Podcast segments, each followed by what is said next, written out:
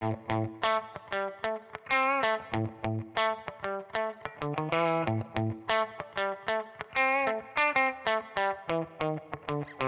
back to Behind the Screens. I'm Matthew Liebman from Movio. And I'm Ryan Preventure, in for Simon Burton, who is welcoming the latest Burton into the world just now. Yeah, absolutely right there, Ryan. Uh, welcome to the world, Max Maverick Burton. Uh, you all heard that right. Many might think this is because Top Gun Maverick crossed a billion dollars in the week that Max was born. Uh, it's not really true. It's more of a family thing. Uh, not many people know that Simon's middle name is actually Goose. So uh, this is a follow on from that. Uh, mother and son are doing very well. Max was born at 3.1 kilos, 51 centimeters. And for those in the imperial part of the world, that is six pound, 12 ounces, and 20 inches long. So uh, another healthy Burton in the world. Congratulations, Simon. Congratulations, Sarah. And welcome, Max Maverick. Uh, why don't we now talk box office? I feel like uh, that Maverick middle name might be a, a decent segue again there, Ryan. It's it's a really good segue and congratulations to simon and his family again there. You know what? It was top gun. It was top gun this weekend. It's been top gun for over a month now.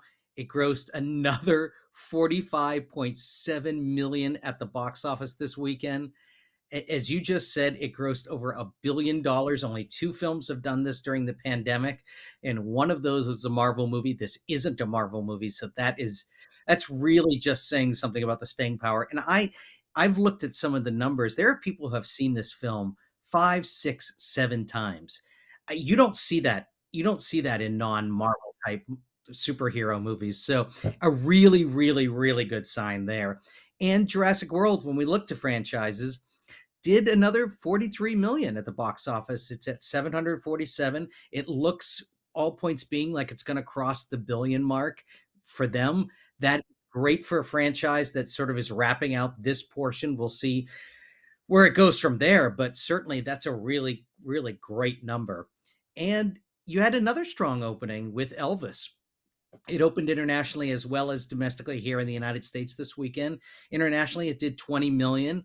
Uh, it just again, it, I, I, said this last weekend as well, but overall, really, we're just looking at excellent, phenomenal numbers all over the world. It's really, it's a great, great sign, and and that Elvis, which is a, you know, looking towards a different audience, has had a strong opening internationally.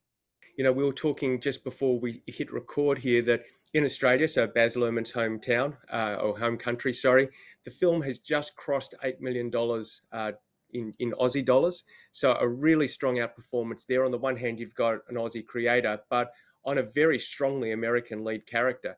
So um, we're starting to see the breakout of, of that character there, especially um, in face of, of competition for similar audiences. So on that fact, why don't we look at the audience for Elvis? It has, in terms of similar audiences over opening weekends, one of the most diverse sets I've seen in a long time. Uh, Top Gun Mavericks there, uh, unsurprisingly, Rocketman, the, the Elton John title, but then we've got Unbearable Weight of Massive Talent. Back to the musical world where the star is born. The latest Downton Abbey, which skews more female and older, as does something like Father Stu, and then Jurassic World Dominion. So a couple of the blockbusters topping and tailing that list there. More infrequent audiences came along than what we typically see for the average opening weekend movie. 33% of the audience for Elvis was infrequent, meaning they come fewer than four times a year. Typically, we'd see that uh, at 27%. And this came mainly at the expense of the frequent audience, which was 28% for Elvis versus 35% for all movies across their opening weekend. It does seem to be a little bit more of a couples or date movie when we look at the, the shopping basket. 55% of uh, transactions had just two tickets in it. Uh, we typically see that at 48%. The film did play very old, which is a little unsurprising, or quite unsurprising, I'd say, given the subject matter. 52% were aged 55 years or older, and that's versus what we would typically see across an opening weekend and at 21%. Now, I'm not sure this will break out and skew much younger over time, but with a 94% Rotten Tomatoes audience score, it might go a little bit beyond those who bought uh, Elvis's records as kids when they were first released all those years ago, especially based on Baz Luhrmann's reputation. Uh, as you mentioned, Ryan, it is far more female skewed, Elvis, that is, versus what we typically see at 55% female versus 43% for all opening weekend films. And this age and gender mix no doubt means that some of the cinema workers cleaning up after uh, showtimes might have been picking up older ladies' bloomers thrown at the screen when Elvis was performing. And that's really all I have to say about this film. well, I don't even know how to respond to this. One other good note about Elvis uh, that I'd read this weekend was that 63% of the people bought their ticket same day on Saturday, which potentially shows a really, really good word of mouth there. And there's also nothing else like this. You know, skewing to a little bit of an older audience is is the Top Gun area, but this is different. This movie's different. And I think the other important thing is there hasn't been a movie like this during the pandemic yet. So it's really just phenomenal, phenomenal number. I was uh, lucky enough to go and see it with uh, my 14 year old daughter and my wife on the weekend. We heard it might be a little long, and we'd heard some of the mixed reviews, you know, sitting at 77% for reviewers on Rotten Tomatoes. All I can say is lean into the audience review over the reviewers. Uh, you could pick holes and flaws in it, but if you go for the ride, it's a lot of fun. Uh, some had mentioned, I'd, I'd, heard on podcasts and, and read in articles that it's a bit long. I wouldn't necessarily dispute that, but my feeling is it's long at the beginning and it comes home with momentum and you walk out on a real high. So, um, to your point, hopefully that word of mouth uh, continues on and gives this film some solid legs. And Baz Luhrmann has going all over the country. Uh, he was here in Burbank this past weekend where a friend saw it, and they said as as wonderful as it was to see the movie and they loved it. It was just great to see a director so excited about the movie going experience and wasn't expected to show up. The audience didn't know he was going to be there. And he's been doing that all over the country. I, there's something to be said about filmmakers and actors really going out and supporting the cinema going experience. And and baz and tom cruise are really you know my good friend baz and tom cruise are really are really doing that so I, I, I give real kudos to people who are doing this huge support of the cinema going experience. Baz had the entire uh, Coliseum audience at CinemaCon eating out of the palm of his hand. He was on the verge of being uncontrollable to the MC, but kept it right on the edge, and uh, he was just charming. So Ryan, that's um, that's Elvis, but there was another title that came out that made made some waves. Well, it was again another really good counter programming. We haven't had a true horror film for a little bit of time here, and the Blumhouse, you know, for almost every time they release a movie, they get pretty close to hitting it out of the park. And Black Phone is another example of that. $23.3 million is a strong opening weekend without a huge star in it. And it's certified fresh at 84%. That's good for a horror film, a B plus CinemaScore. So I, you know, everyone from Universal to the audiences to the exhibitors, everyone should be just really, really happy with these these numbers. Another like important thing to think about is we have till July 22nd before we have another horror film in Nope. And Nope is hopefully going to just tear into the box office and have a huge opening but it gives the black phone that kind of breathing room whether whether horror films really tend to have a ton of legs we'll see with this one but with a nice opening like this uh, if it has a reasonable you know drop off over the next couple weeks this is a really really going to be a nice solid box office for universal yeah, absolutely. And just to echo your point, I'm so impressed with the way Blumhouse know how to open and work their titles. I just wish I had the courage to actually see some of them. But uh, always impressed with the marketing that, that I get to see. Let's take a look at the similar titles. Um, look, I guess this is a, um, a rogues gallery of uh, titles as you'd expect. You've got the, the Scream reboot from earlier this year, Men, X, Halloween Kills, the recent Firestarter, the, the recent Candyman, It Chapter 2, and Don't Breathe 2, the sequel. In terms of the audience frequency, 70% of the opening weekend audience were either um, frequent, infrequent or occasional, meaning they visit 10 times less per annum uh, or fewer times. And that's in, in line with the opening weekend of those similar horror titles I just mentioned. Demo spot on for age. 59% of the Black Phone audience was aged 12 to 34%. That's, that's pretty much the same as the benchmarks, but it did skew much more female. The Black Phone was 51% female versus 46% against our benchmarks as we generally see uh, in terms of uh, domestic horror audiences, there was an outperformance amongst the Hispanic and African Americans over Caucasians. Caucasians typically represent 49% on average for all opening weekend audiences, but it was 62% for the Black Phone. Uh, we saw nine point increase for the Hispanic audience, up from 18% on average uh, for all movies to 27% for this one, and similar for African Americans, up uh, five points from 12% to 17%. So we saw some of that diversity of audience coming in to match some of the diversity of titles. So that's it for the box office this week. Uh, Ryan, what we're going to do now is our typical roundtable, uh, which we do for, for every one of our major trade shows. So uh, let's go across to my discussion with Sarah Lewthwaite and Leon Newnham. So, as is our usual tradition now, after a major trade show, we've gathered together our, our Avengers. We've got Leon Newnham, who's the CEO of Vista Entertainment, Sarah Lewthwaite, the incoming CEO of Movio, we are missing Simon Burton, as we mentioned at the top of the show, because of the birth of his new child, uh, Max Maverick Burton. Uh, so it's just the two of you this time joining me. But we want to talk Cine Europe. Uh, but it'd be remiss of me up front not to ask whether you think it's weird that years after I did it first, Simon married a woman called Sarah and had a child named Max. uh, I don't know if it was you leading the way or, or maybe Top Gun that's rattling around and that led him on there. But yeah, no, no I just think good. everyone needs a Sarah in their life. So. Uh... okay, we're going to start with the big question up front. This is the same as what we've heard at AIMC. It's what we heard at Cine, uh, CinemaCon.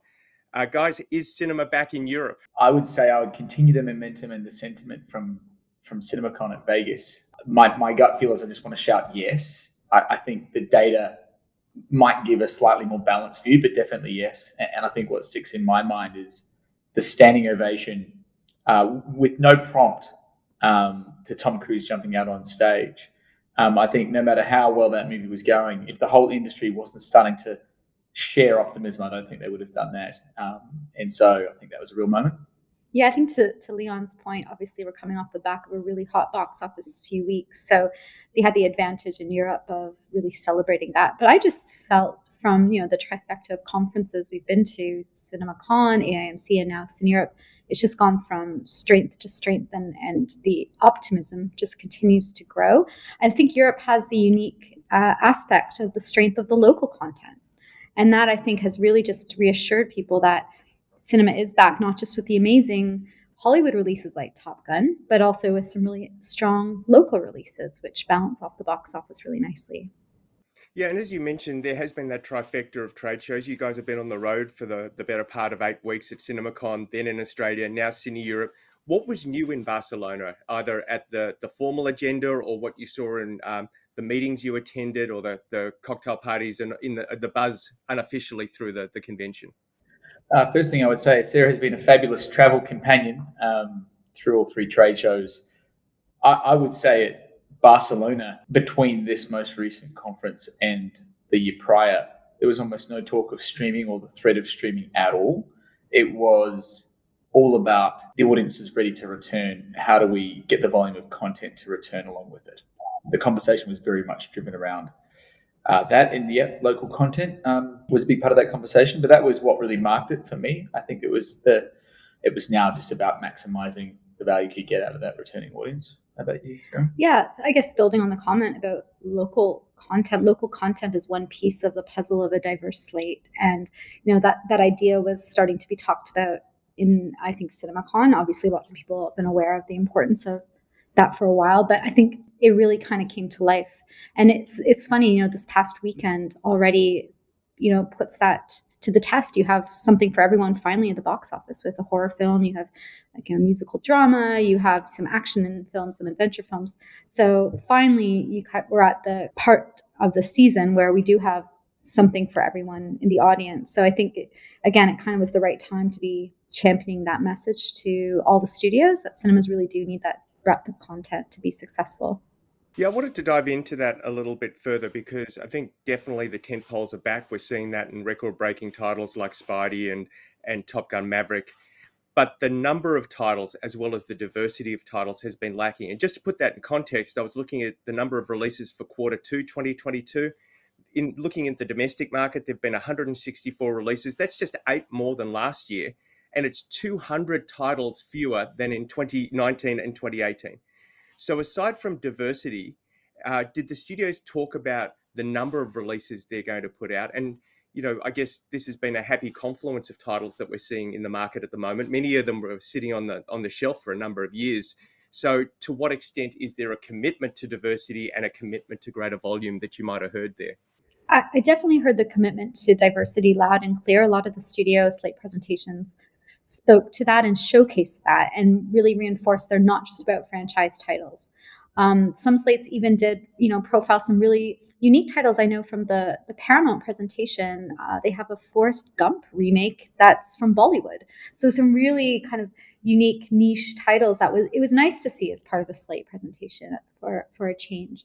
Um, in terms of the volume yeah i think it's it's a maths game at this point. You know you're right. I think box office is still down versus comparable years but it, it is just about the lack of volume. And i don't i didn't hear anybody come out and specifically commit to more titles. They're committing to quality titles and committing to diverse titles and committing to honoring the window. So those were the kind of the bigger messages i took away I, I find this topic fascinating because I'm not sure anyone would have predicted with so fewer titles that the box office would be sitting at for most circuits somewhere between um, 70 and 80 percent of what they would have done in 2019. Um, although I would say that June's been tracking very well compared with June 2019. You know, there was a lot of chatter about what studios might do there, but until we start to see the release slates upcoming, it's a bit difficult to have full confidence. But the way I look at it at the moment the, the thought I was left with at the end of Cine Europe was on the one hand, the box office isn't quite where we would like it to be in terms of 2019. But it seems as though with more titles, the volume of titles that we might have seen in 2019 represents a huge amount of potential upside. And the signs are that there's a lot of confidence and commitment from the studios to release more. And if you look at it from a macro perspective, you know, films take a couple of years to make in many cases. Was anyone going to be rushing out the door in 2020 to release a whole bunch of films theatrically? The answer is is probably not. And therefore, I think now the answer would be you probably will. So it'll take a little while, I think, for that to unwind. And I do think we need that volume to see it reach that potential. Yeah, good point. Now, you were both talking about the fact that streaming wasn't uh, mentioned too much, uh, that there was commitment to the theatrical window. And that seems to be the case in places like Australia and North America. But of course, Europe has some idiosyncrasies. And the Hollywood Reporter just published a feature talking about the impact of the extended windows that are to an extent legislated in places like France and Italy, and how that might force studios to skip the cinemas altogether in those select territories. We've already seen that happen with Disney opting to bypass theaters for their upcoming animated title, Strange World, and it's going straight to its Disney Plus platform. So, what was the discussion like on the ground uh, around those sorts of decisions, maybe on a market by market basis that you might have seen? Yeah, I know um, it is sort of the elephant in the room of what's happening, for instance, in France. I think the rhetoric from the studios was certainly the importance of respecting the window and the importance of theatrical experience. I don't think there's any question that the other experiments of the other models are still dead. They're dead in, in Europe just as they are in other territories. Um, in speaking to some colleagues who work for cinema chains in markets that have been affected by the Disney decision, it is challenging, but they've had to get creative and use that uh, challenge to find other content to fill that void. For instance, the family audience and how they use event content and and other um, partnerships to to to offset that. And whether that is going to be long term or not is is TBD. But they're certainly not sitting on their laurels and just waiting for Disney to change their mind. There was also a lot of talk, from what I gather, about the premiumization of the cinema facilities, a greater commitment to experiential service delivery, and almost countering that talk about pricing and inflation. So, what did you hear there? Yeah, there's no doubt that momentum will continue for um, premium large format, you know, experiences that exp- expand on what we might refer to as traditional cinema. Um, I think that's going to pick up right where it left off in 2019. Um, there's definitely a huge appetite for moviegoers to to see that. Including for me as a moviegoer, I found it really difficult to find a screen to go and watch Top Gun Maverick in, for example. And I think that's crazy. It literally transitioned over to uh, Jurassic Park Dominion before I got a chance to find a half decent seat anywhere in Los Angeles. That's just crazy to me. Um, so I think that that general sentiment is shared across exhibitors for Europe for sure. What do you think, Sarah? Yeah premium experiences definitely but i think what matthew's hitting at which i think is a really important point is is kind of the chicken and egg scenario where you want to deliver premium service. It's not just about the PLF experience. You want to, you know, these VIP concepts are growing in popularity. Consumers are willing to spend a bit more on a special night out, but then you don't have the service staff to deliver on that experience because of, of the challenges with staffing, etc. Um, that there was a panel that talked to the issue around staffing. I thought it was really interesting discussion and you know, um, actually Jane Hastings from Event Cinemas in Australia was over, and she was talking about how cinemas need to position themselves to the youth of today as a real mm-hmm. um, employer of choice, and make sure that we're continuing to build our employment brand um, to be a kind of a coveted employer, which I thought was an interesting lens again of just not assuming it's hard to find people, but what are we doing to create differentiation as an industry, as a sector, to make it a really appealing job for for young people in particular so yeah, it's tough. It's a it's a tough challenge. It resonated with almost every client I met with that staffing is the number one issue they're facing. So um, certainly not something solved overnight, but at least those discussions are are happening. Yeah, you, you picked up on Matt's question a little better than me. I, I think the other anecdote I'd share is we had Pathé come in with uh, their automated gate technology um, that partnered with a with a supplier, and they brought it along to Cine Europe to, to share with people, and it was amazing how many exhibitors came through to check it out. And it, it wasn't what I expected. It, it, wasn't necessarily, well, we don't then need the staff members to rip tickets. It was, well, staff members can focus on other things and just keep one eye on the gate. Um, and for example, when they're cleaning an auditorium, we can use the gate to keep it closed so that moviegoers know not to come into the auditorium while we're still using, you know, the leaf blowers to, to popcorn around and clean it up. And I thought that was really fascinating um, to see. It's definitely a mindset of uh, not how do we have fewer people in cinema necessarily, but how do we make their job, you know, super awesome and um, a great place to work. So definitely a lot of that. I think that's a challenge, and you can push an employer of choice by the way you look after your team. But I think there's always been a little bit of a fallacy amongst those joining cinema who, in their mind, think they'll be watching red carpets and seeing Tom Cruise get a five minute standing ovation. In the reality is they're cleaning toilets and, and cinemas. And how do you balance that and make it an attractive job? I do think that if you can use technology to get rid of a lot of the transactional and operational and let them focus on the experiential and bring themselves to work, there's an opportunity there. But Sarah, that was one panel. You moderated one yourself. So what did you oversee and what were the key insights that, that came out?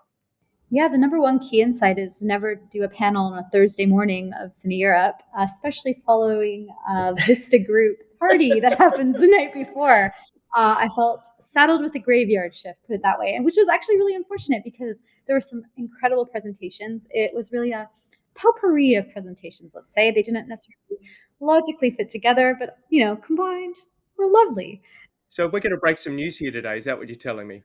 You're going to, people will be hearing things for the first time because of the success yeah. of the Vista Group party. Yeah, it was. Uh, you know, we can repeat some of these sessions. You know, everything was around how different companies are innovating to improve the experience or technology innovations or piracy um, advancements to protect our industry. I think the one that stood out to me the most, um, both as a you know someone in the industry and as a moviegoer, which I thought was really cool, was a company called Greta and Starks out of Germany, and they've created this app which was originally designed to help the deaf and blind community enjoy movies and it taps into um, either the audio stream from the film or subtitles the film as you go and you know really accessible technology aimed at a specific se- um, you know segment of our of our population who can't access movies as easily.